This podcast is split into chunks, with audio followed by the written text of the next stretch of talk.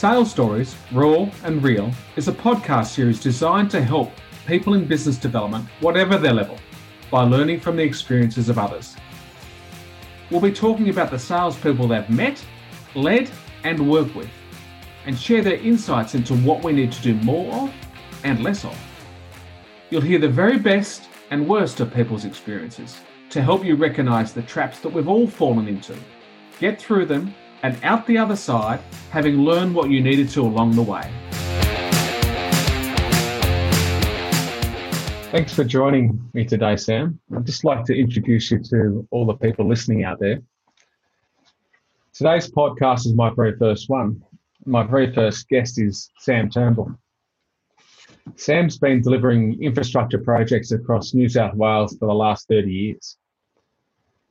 Think Lane Cove Tunnel, the M2 motorway, the Hume Highway, just to mention a couple. He's spent billions of dollars with a large scale infrastructure projects and spent hundreds of millions of dollars on contractors and suppliers. He's worked with Abigroup, Tenix, and Fulton Hogan, just to name a few. More recently, he joined forces with Glenn O'Brien at Topco, both experienced and successful project managers in the civil market. It'd be safe to say that Sam's seen the good, the bad, and the ugly when it's come to spending money on building projects. Thanks for joining us, Sam. Thanks, Charlie. So, Pleasure to be here. Cool. Cool. Where are you today? Uh, with the COVID 19 uh, running rampant, I'm actually isolated in my office because everyone else in my office is at home. So I've taken the opportunity to be the only one here. right? There's a lot of space there for you to uh, get rid of one of the germs you think you might need to do, mate. So that's I'm pleased I have, plenty of, else. I have plenty of space. Okay. I'm pleased for you, Sam. I wanted to to ask you just a couple of questions about your experience in in delivering these large projects, and just ask you to think, I guess, what what's what's been some of the best work that you've done, uh, perhaps you know before you uh, you started Topco, just just for the audience to share to share with the audience what what makes a good project. Yeah, thanks, Charlie. Look, uh, in a previous life, I guess I worked for a large civil engineering contractor, and we did a lot of earthworks, uh, a lot of heavy engineering projects such as uh, highways, bridges, dams, that sort of thing. Um, and some of the, the, the, large projects had large teams. Um, you know, we're talking about probably 50 plus sort of engineers, personnel, administrators, all on site. And, and then you've got the entire wages workforce, uh, which could have been up to 300 people. And then, you know, there'd be almost double that with the specialist subcontractors um, involved in a project like that of that size. So um, yeah, they're very large teams, and yeah, um, getting everyone to work in the same direction is, I guess, the key and the challenge as a project manager or a project director, uh, because you can't do everything yourself. So uh, yeah, my recollections of some of those larger projects and the ones that were really successful uh, I think first and foremost, uh, they made money. Uh, they were so they were under budget, and they were uh, done in time. So they were done before the program had run out.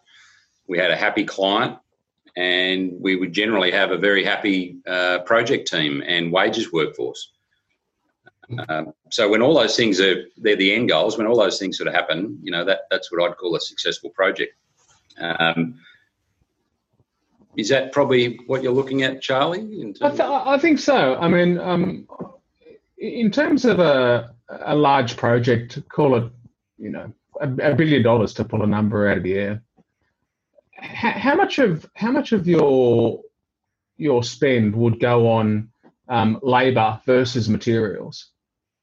Do you have uh, a, a, yeah, look, generally, Charlie, like when we break these things down into estimates and then also our cost reviews, we'll break them down into uh, labour, materials, uh, subcontractors, uh, and plant. And in that, materials and subcontractors, depending on the type of job, yeah. um, you know, it, it could be, you know, probably 30% that that could be spent in that space. So, you know, a third of the job in that materials and subcontractors. Mm-hmm. Now, it's going to vary. Um, you know, when I worked for Abigroup, we like to self-perform a lot of our own work. So we would hire a lot of our own uh, or engage a lot of our own wages workforce. So we directly employed them. Um, so that sort of cut down the number of subcontractors that we had, obviously. Um, and the plant numbers would come down too because the plant was all owned, uh, albeit internally within a plant department of Abigroup. So, you know, that company and that model uh, worked really well for those projects. We were able to deliver projects uh, quickly uh, because we had the people and the plant that operated on the critical path of a project. But in all of those projects, the materials and suppliers would make up a massive part, and their their key to our success was what make what made or you know broke a job. And, and what I mean is, a lot of the times the materials that you're bringing in are on the critical path because they have to be manufactured somewhere else and they have to be delivered to site. And we're talking about some fairly large items of uh, materials, such as you know super tees, uh, pre-stressed uh, concrete girders that might weigh up to 40 ton, oh, sorry, 80 tons, be 40 metres long. Uh, you know, and they all got to be made off site and they've got to be installed on site. So um, a lot of coordination, but a lot of upfront work and before you make those decisions on those really crucial items, which you're doing almost in the first month of the job, but they won't actually be landed until, you know, probably 75% of the way through the job. There's some pretty crucial decisions made in those early early days. And uh, that's when you're going out to the market.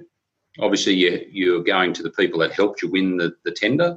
Uh, so you're probably looking through your quotes file where your estimators have probably got you know three quotes if they can uh, of various suppliers. You'll go to them. You'll also use your extensive network um, of people that you already know in the industry, but also then you'll go locally, uh, have a look around. Like because the work that we did was quite itinerant. It'd be you know as you say down the Hume Highway or up the Pacific Highway.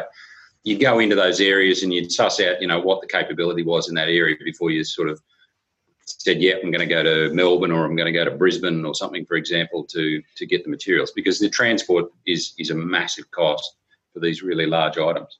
So, mm-hmm. yeah, you you you're relying on yeah expertise for these uh, suppliers in, in a lot of cases, and giving you the best rate. And I think you know when I wrote down some notes here before about what makes a good supplier to me, like when I go out to procure materials it's probably someone that's got a great deal of empathy for what we're trying to achieve. Um, and I mean, what do you mean by that? Yeah. They Sorry. understand, they've got to have some knowledge of what it is we're trying to do. Um, they've got to understand the challenges we have on site. Now, that's as much the job of the, the project engineer or the project manager on site, uh, but it helps when you've got a supplier who understands all of that. Um, so how does know, how does a supplier get that, Sam? Well, I think you know you can't you can't buy experience. You you just got to have experience, and, and experience comes through you know knowledge, comes through asking questions. It comes through getting your hands dirty. Uh, it it and and listening to people who have who have come before. And that's not necessarily saying you do it the same way they did it. It just means listening to, you know, what has worked in the past and what hasn't worked in the past. And uh, yeah, I think that that that's what makes a, a, a, great supplier is is one that you know you, you you if you've got some guy it's his first job, you're probably going to be a little bit wary about you know what what they're going to bring to the project. Whereas someone with a load of experience, um, you, are going, well, this is great. I'm I'm now getting the benefit of all those years of experience. So once again, it's not the be all and end all. It's just one of the things that you look for uh, when you're looking for a supplier, and then makes and it makes them successful. Yeah. Um, you know, I don't I don't know how you get that in a quick way, other than you just got to have experience. Yeah, I, it's interesting. I was having a conversation earlier this week with a, a fellow that uh, that works in, in large scale projects, and he said that trust is built in the trenches, and uh, I think that goes a long way to to support what you're saying. Yeah. Uh, and yeah, it's that trust, and you only get that trust if you actually meet these people. and yeah. it's all about people at the end of the day. Like you're you're picking up the phone, you're talking to someone you've never met them before you start a conversation, you explain what it is. If they engage with you and start asking questions about your project, you know, where it is, and then probably by the end of that, they start to say, well, I'll come and see you. I'll, I'll, I'll come to where you are and, and let's, you know, I want to understand what it is that I'm, that I'm pricing. And as you mentioned at the start, these, these are, you know, in those days, tens of millions of dollars worth of contracts that you're letting. You're not, you're not buying a packet of screws. Um, so you need you need the person that you're going to give this contract to. Um, you, you, need to give them the opportunity to come and learn all about your job. Mm. Uh, so you know, having some time to price it. There's nothing worse than you know. I, I know uh, being on the other end of the stick as well is that if someone rings you up and says, "Oh, I want a price and I and I want it tomorrow," you think, "Well, you're not going to get a really good price here, and you're not going to get a really comprehensive offer because you haven't given me the time." Um, and it's the same with suppliers. I think you, you, the people have got to give them the right scope, they've got to give them the right time. And whilst I give them a lot of information, it's up to the supplier to also, you know, probe away and ask questions. You know, I don't mean be annoying, but I mean it's if you if you got to ask the right if you can ask questions, ask the right questions, and, yeah. you'll probably ask those if you come to site and uh, yeah, meet with the person so you get that personal relationship, but also come to site and just see what the restrictions are, uh, understand the environment, um, and understand the commercial uh, situation that that, that uh, contractor might be in. There's a whole heap of things there, and a supplier has just got to, you know, gather all that information together if they want to put a really good offer on the table to to a client. Yeah, I love. Um, there's a guy called Zig Ziglar. He's an American and he says that people buy off people they like, know, and trust. And uh, and I don't think that um, if you if you get a transaction very quickly, uh, you go straight to trust. I, I think there's an awfully big price to pay because you don't like you don't necessarily know whether you like the person, and you certainly don't know if they know enough about the, your project to deliver exactly what you need to be delivered.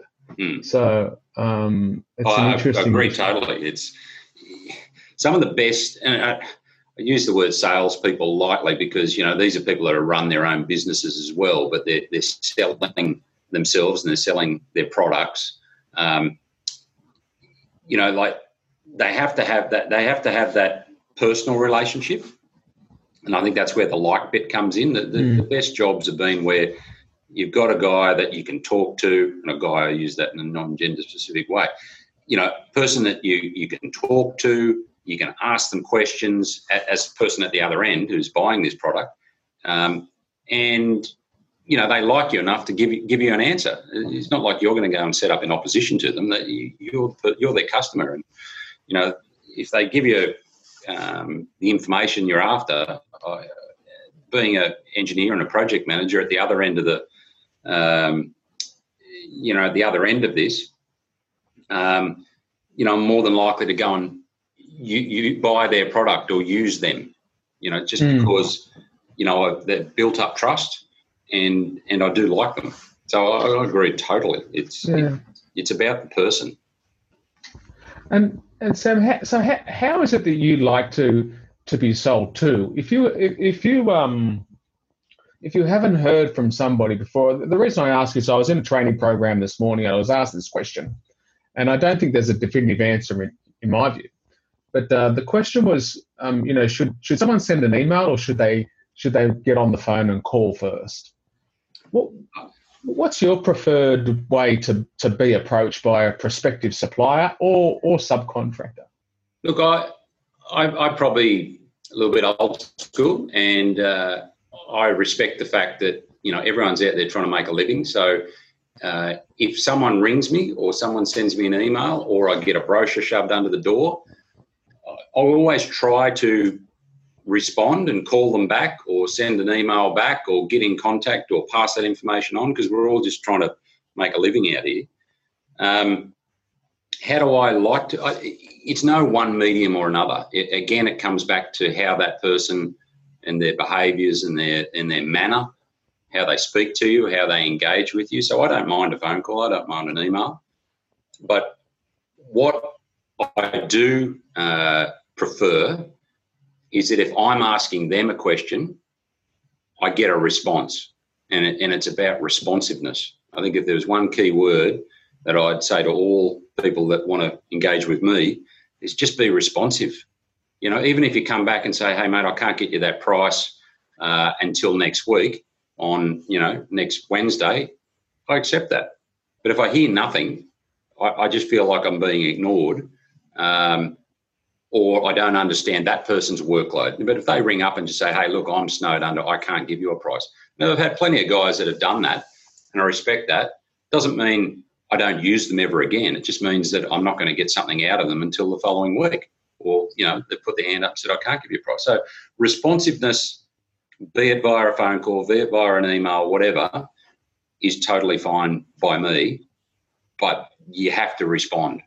There's nothing worse than send, sending out, you know, phone calls, leaving messages, sending emails, and just getting nothing back. You just think, okay, well, they've just chosen to ignore me. So uh, I'll, I'll go to someone that does want to respond and actually does want to do this work. Because I mean, I don't.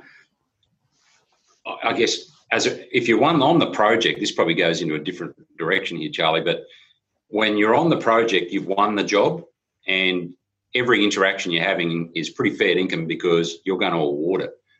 I get the other side of it where you've got a lot of people out there who tender and estimate, and they're asking for prices on things, um, and you know, there may not be a job. So someone's not going to put in a huge amount of effort into a price if it could be to one tenderer in 10 that may win a job, you know. Um, so I think it's up to the supplier sometimes, and I do this with, with clients when we're subcontracting work, is to say, I'll just ask you up front, have you guys got the job or you're tendering the job? Because it gives me an understanding of how quickly they want an answer, you know what level of detail they want to go into. Um, you know and sometimes people just want a ballpark.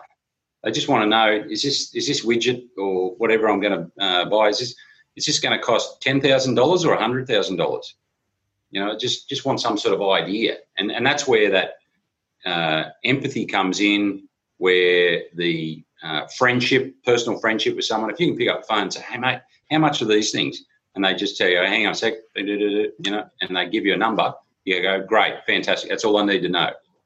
Um, so understanding where the client's coming from is is again a big part of procurement. Yeah, it's interesting you say that. I, I spend quite a bit of time uh, talking to to people who are trying to to sell certain products at different stages of the building process. Mm. And uh, I um and um uh, my my my advice is to try and to try and time it around when your product is going to be needed, because um and, and that's where I think your your your situation of needing an answer or, or people being responsive to your inquiry is really hot to trot because um, they may have been they may have approached you six or eight weeks beforehand during tender process and you haven't been awarded the project until three days ago, and now it's hot to trot. So you need people to respond to you in terms of because you, because of lead time, because of availability, yeah. or whatever the case is. I, I had someone ring up in a panic uh, last week saying, "Oh, I need this price by Friday," and I said, "Yeah, fine, send it through. We'll have a look at it." Well, we got it and just went, "Oh, here we go." You know, like they need this in three days. But then I looked up my files. We'd priced it two years ago. It was back in 2018 that we priced this job. So, so it's sort of there's a couple of things out of that. One is just really uh, funny that you know uh, someone would expect me to drop everything and give me a price in the, in you know five minutes, but then also just how two years have passed since this was urgent. um, but at the end of it, it was easy to give them a price because all we did was went back to our old price, reviewed it, redated it and sent it through, sort of thing. So, you know, at the end of the day, it wasn't a problem. But you know, it, it, again, you know, it's the people at the other end. If they've got experience, they'll know how to ask. Hey, sorry about sending this through to you at the last minute. Um, I really need a price. Versus, oh, I need you to price this urgently, and then sort of almost hang up the phone. You sort of, yeah, yeah. It's just people with empathy um, probably get more of my attention than than people that don't. It's uh, a few years ago. I, I, had the opportunity to work for a building company, and uh, I was only there for a couple of years, but I, I, I had the option to go to another organisation, and I just knew that that working for a building company for a period of time would serve me because I've been trying to uh, sell to those sorts of organisations for 20 odd years at that time. Mm. So to get to, to have a look at it from the other side is is is really quite enlightening. So I, I guess you know when I was thinking about coming to this podcast and I just I wrote down a question: how how have you transitioned from from project delivery and procurement? And I know I'm simplifying what you did prior to Topco, your life at Topco. So how have you have you uh, transitioned from that delivery and procurement to building to, to doing more business development and contracting yourself? Oh, look, that was probably the steepest learning curve. When we left a big corporate organisation, that I'm talking about we as in Glenn and I left uh, Tenix and left the corporate world behind. So, you know, prior to that, Abigroup and then, then Tenix. Um, you know, we were a subcontractor. We were very small, you know, we were out on our own. We had a bit of plant. We had four blokes, and those four blokes included Glenn and I. So we had two other guys working with us, um, and the transition was was rapid. And uh, you know, we loved it. You know, being from the country, uh, getting our hands dirty, getting back on the machines. Uh, it was actually liberating to get out of the office and actually do something and build something. Um, but after, after a couple of months, we sort of realised that we were trying to be a subcontractor with this corporate mentality. Um, and we had to think like a subcontractor. You know, we were providing a service to someone else. We weren't, you know, the masters of the universe of these big, you know, tier one uh, contracting businesses. You know, uh, we were providing a service to someone else. And I'd say it took a good 12 months for that to evolve. I mean, we knew it, but our behaviours had to change. Um, we, we had to be more responsive. Um, we had to, I guess, um, you know, go and visit other people. We, you know, we were used to say organising meetings and having them in our office. You know, all of a sudden we were organising meetings and coming to their office and hoping they would see us.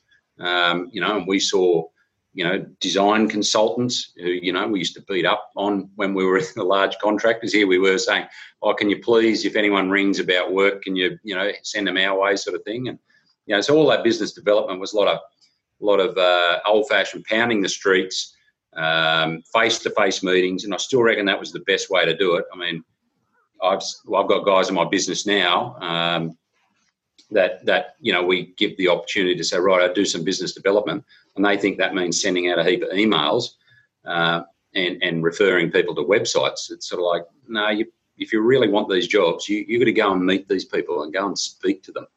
Um, you know, so it, it took a while for us to change. As I say, back when we jumped out of corporate world and jumped into being uh, running our own business, and even now, you know, eight years on, uh, we've got probably you know 140 uh, employees. Um, most of those are wages guys in the field, um, but we've probably got an office here of probably 25 people, um, and and seeing them, you know, trying to do that business development, it, it it's a constant reminder. It's like, yeah, we can run jobs where we're the principal contractor, but then we can run jobs where we're the subcontractor. Our, our business, you know, without going into too much detail, is a mixture of us being head contractor and subcontractor. Um, and you've got to change between the two because one minute you're asking other people for prices to, to run jobs, other minute you are you are the supplier, you are the subcontractor providing a service. So, you know, you've, you've got to be able to straddle that and you've got to, once again, have empathy with who it is you're dealing with because you've got to understand where they're coming from uh, in all of this. My experience um, with a lot of um, project managers over the years has um, has been a lot of the good ones are, are very good at managing relationships, and um, I'd be interested in your your uh, ideas around the relationships that that you've been able to manage and maintain as you've jumped the fence, so to speak, and also the ones that um, that um, have helped you um, in yeah. your more recent life. Yeah, so you know, I think you're spot on. I mean, project managers, it's it's a funny one when you run these big uh, projects with lots and lots of people. Uh, people have their individual skills and their individual characters. A, a, really good PM is able to, you know, it's, it's cliche, but you're putting them all together and pointing them in the right direction because at the end of the day, as I used to always think, I could physically go and drive a truck. I can physically go and operate a digger. You know, I can physically go and dig that hole, but I can't be everywhere at once. So what I'm asking everyone to do is to coordinate all these people so that we get some productivity. Um, and to do that, each one of those people who are doing those things, they're not the same person. They're all, they're all not robots. They're all different people with different uh, personality. So you are coordinating all these personalities, and they never teach you that at university. you might know the bending moment of a pile six metres down under a bridge, but they don't tell you that you need to speak to Mick, whose wife just left him and he's got five kids and he's just discovered he's got cancer and he's trying to operate the scraper, uh, which the foreman's yelling at him because he hasn't getting enough pushes per hour or whatever. You know, and you just sort of think there's so much going on here. yeah. Um, and it is about managing that relationship. And that's your own workforce. But then it, you know, part of that project is the people off site that you're trying to deal with and trying to get them to deliver goods to the site, you know, right quality at the right time at the right price. Um, and because they're not in your, you know, on, on, on site every day and you don't see them every day, it's important that you tap into them and you ring them up you see how they're going. You don't sort of set and forget. You you, you maintain that relationship. Now, it's probably the same at the other end. Is that salesperson you've you've done the deal with? They're, they're not physically putting the stuff together, be it a concrete beam or you know uh, fabricating steel. They're they're then trying to get their message across to their people in their factory to make sure that it's made in accordance with what you know someone wants uh, out on site. So you, are constantly talking, you're constantly checking, and, I think the best relationships are when people maintain communication. I keep saying it to my guys, especially in these times where we're all isolated and we probably only uh, occasionally see each other in the morning on a phone, uh, Zoom hookup or something. Uh, unlike the office where you bump into each other and you talk, uh, you've got to go out of your way to pick up the phone and, and or send an email if they're not picking up and say, hey, you know, is everything all right? You know, can I come and see you or can I give you a call later? You've got to keep that going all through the project if you want the thing to uh, succeed. No, no point getting to the end of the job going, oh, yeah, I told that bloke six months ago he had to deliver six beams on this date. I wonder if he's done it. I wonder if it's going to come tomorrow. Of course you don't. You know, you, you're on the phone constantly. You know, and I think it's interesting. I, I think that um, you know I read a quote some years ago by the Carnegie Institute, and it says that that only 15% of your uh, oh, sorry, 85% of your success comes from your ability to negotiate, communicate, influence, and lead. 15% comes from your technical ability, and yeah. and I really I really do think that you know, um, you know, project managers and, and, and my sales teams over the years have, have butted, butted a few heads, but it's only because they're exactly the same sort of person. They're all just trying to influence, mm. um, influence a decision, influence an action towards a, a, a, productive outcome for all. Yeah. Oh, look, I've heard, I've heard that sort of, you know, that that uh, Carnegie stat before, and it, it's true. But what I also think is don't think that that technical ability is wasted because as much as to get the empathy and to be able to communicate with the people that you're dealing with, you have to have some technical ability. I, I think that's really important with um, you know subcontractors and suppliers. Is at the other end as the client, I'm relying on them having a heap more technical ability than I do in that specialized field. And, mm. you know, that, so that technical ability, they can talk to me and I can understand it because I've just got that little bit of, you know, like civil engineers, you know, they're, they're jack of all trades, master and none, you know, as opposed to, say, an electrical engineer who specializes in one area.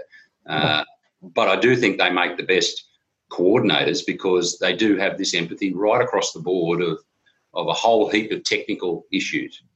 Um, yeah, right. so, they, so, they, use that, that, that, that 15% to, you know, really boost their ability to communicate with uh, a whole range of people. Yeah. Have you um have you got any any experiences, Sam, where you've had a project um, that hasn't gone so well? Oh, look, I can think of some in my Tenix days because I wandered into that place and there were contracts that were already, yeah, in trouble. Mm-hmm. And the first thing we had to do was go and speak to the client and pretty much apologise for what a mess it was in. and what I found by going all around the country and going and visiting everyone from you know Melbourne Water to Mackay Council um, and uh, Country Energy and all these people. I felt like I was apologising to everyone when I arrived because it was just having to sort out uh, projects that the client wasn't happy. I mean, that, that's the fact. The client wasn't happy. Uh, we, as the, the company that was supposed to build these things, was losing massive amounts of money. And I couldn't help but think and that was probably what instigated me to actually go out on my own was we've got a whole heap of people that really want to do the right thing and build these things they've got great technical ability um, and I liken it to people that have grown up in, you know, the electricity commission, for example. They wanted to, they wanted to get the lights on, they wanted to get the power on, and and you know that, that's what they were really good at. But when it came down to uh, doing it on time and doing it for a budget, they were all at sea. They, they just didn't have any ideas. So they had all this great technical ability, but they didn't have any of the ability to run a contract, make money, and to do it on time. And if you do that, well, then you, you keep your client happy. So they were technically getting the job done, but everyone else was very upset and not getting the outcomes that they wanted. So, um, so it sounds experience, kind of, like- of bad jobs. It's just yeah, um, yeah, if you you got to manage a whole heap. Of there's no one key ingredient to a, a good job. You, you've got to manage a whole heap of stuff. It kind of sounds to me like that experience. It, it sounds like you had the know right, as in everyone knew what the outcome was. Everyone knew what they had to do, but there wasn't a lot of like and know. Uh, sorry, like and trust there. So mm. uh, delivery fell apart, and then uh, everything falls apart after after yeah, delivery and, doesn't. You know, not communicating. Hmm. You know, like uh, it, it, you know, a lot of these projects that uh, I sort of went and tried to investigate what what what went on. You know, it was a complete surprise to the client that these things were behind and uh, that the, the, contractor was in such a big hole. Um, you know, I just thought, well, you know, if, if these issues were identified really early in the project, uh, and they work their way together to get the job done and to get it done for the right price. Because I don't know a lot of clients, probably there is some, but a lot of clients, they don't want to see the contractor uh, lose money. They, they are happy when their contractor has done the job, they're happy and they move on to the next one. You know, so it's in everyone's interest to, uh, yeah, get a successful outcome, be it the client or, or be it the contractor. So, yeah, I think identifying that early on and, and communicating with each other, and, and they could have resolved a lot of these things. Mm. Sam, I've taken up enough of your time today. Thank you very much. I know how I know how busy you are, mm. and uh, I just perhaps perhaps thought I might ask you to to finish with uh, to to give to give some some practical tips to people who might be trying to sell to organisations like yours or others in the building materials game, what, what would be the top three things that you suggest they, they do? Uh, well, first of all, thank you, Charlie, for giving me the opportunity um, to have a bit of a chat with you today. Um, yeah, I think how how I would like to be treated by a supplier is one top of that list, and I wrote it down here before, is responsiveness. You know, uh, always be responsive. Uh, have empathy with who it is you're dealing with and the situation they're in. Um, and probably the last one is that personal touch.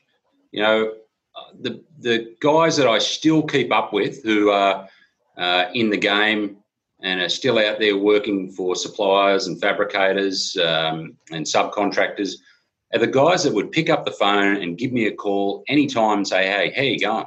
They, did, they weren't even looking to sell me anything. They were just coming for a chat.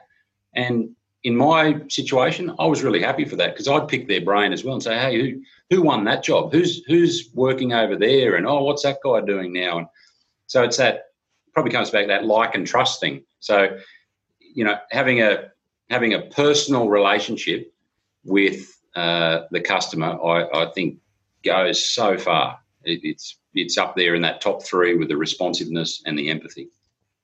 That's great.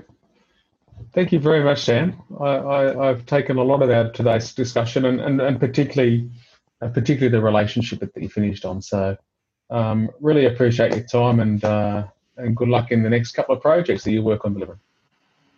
Thanks, Charlie. Thanks everybody for listening. I really hope you enjoyed the show. If you did, be sure to subscribe in your podcaster so you don't miss a future episode. And whilst you're there, I'd really appreciate if you could take the time to rate and review the podcast. Thank you very much. Talk to you soon. Charlie.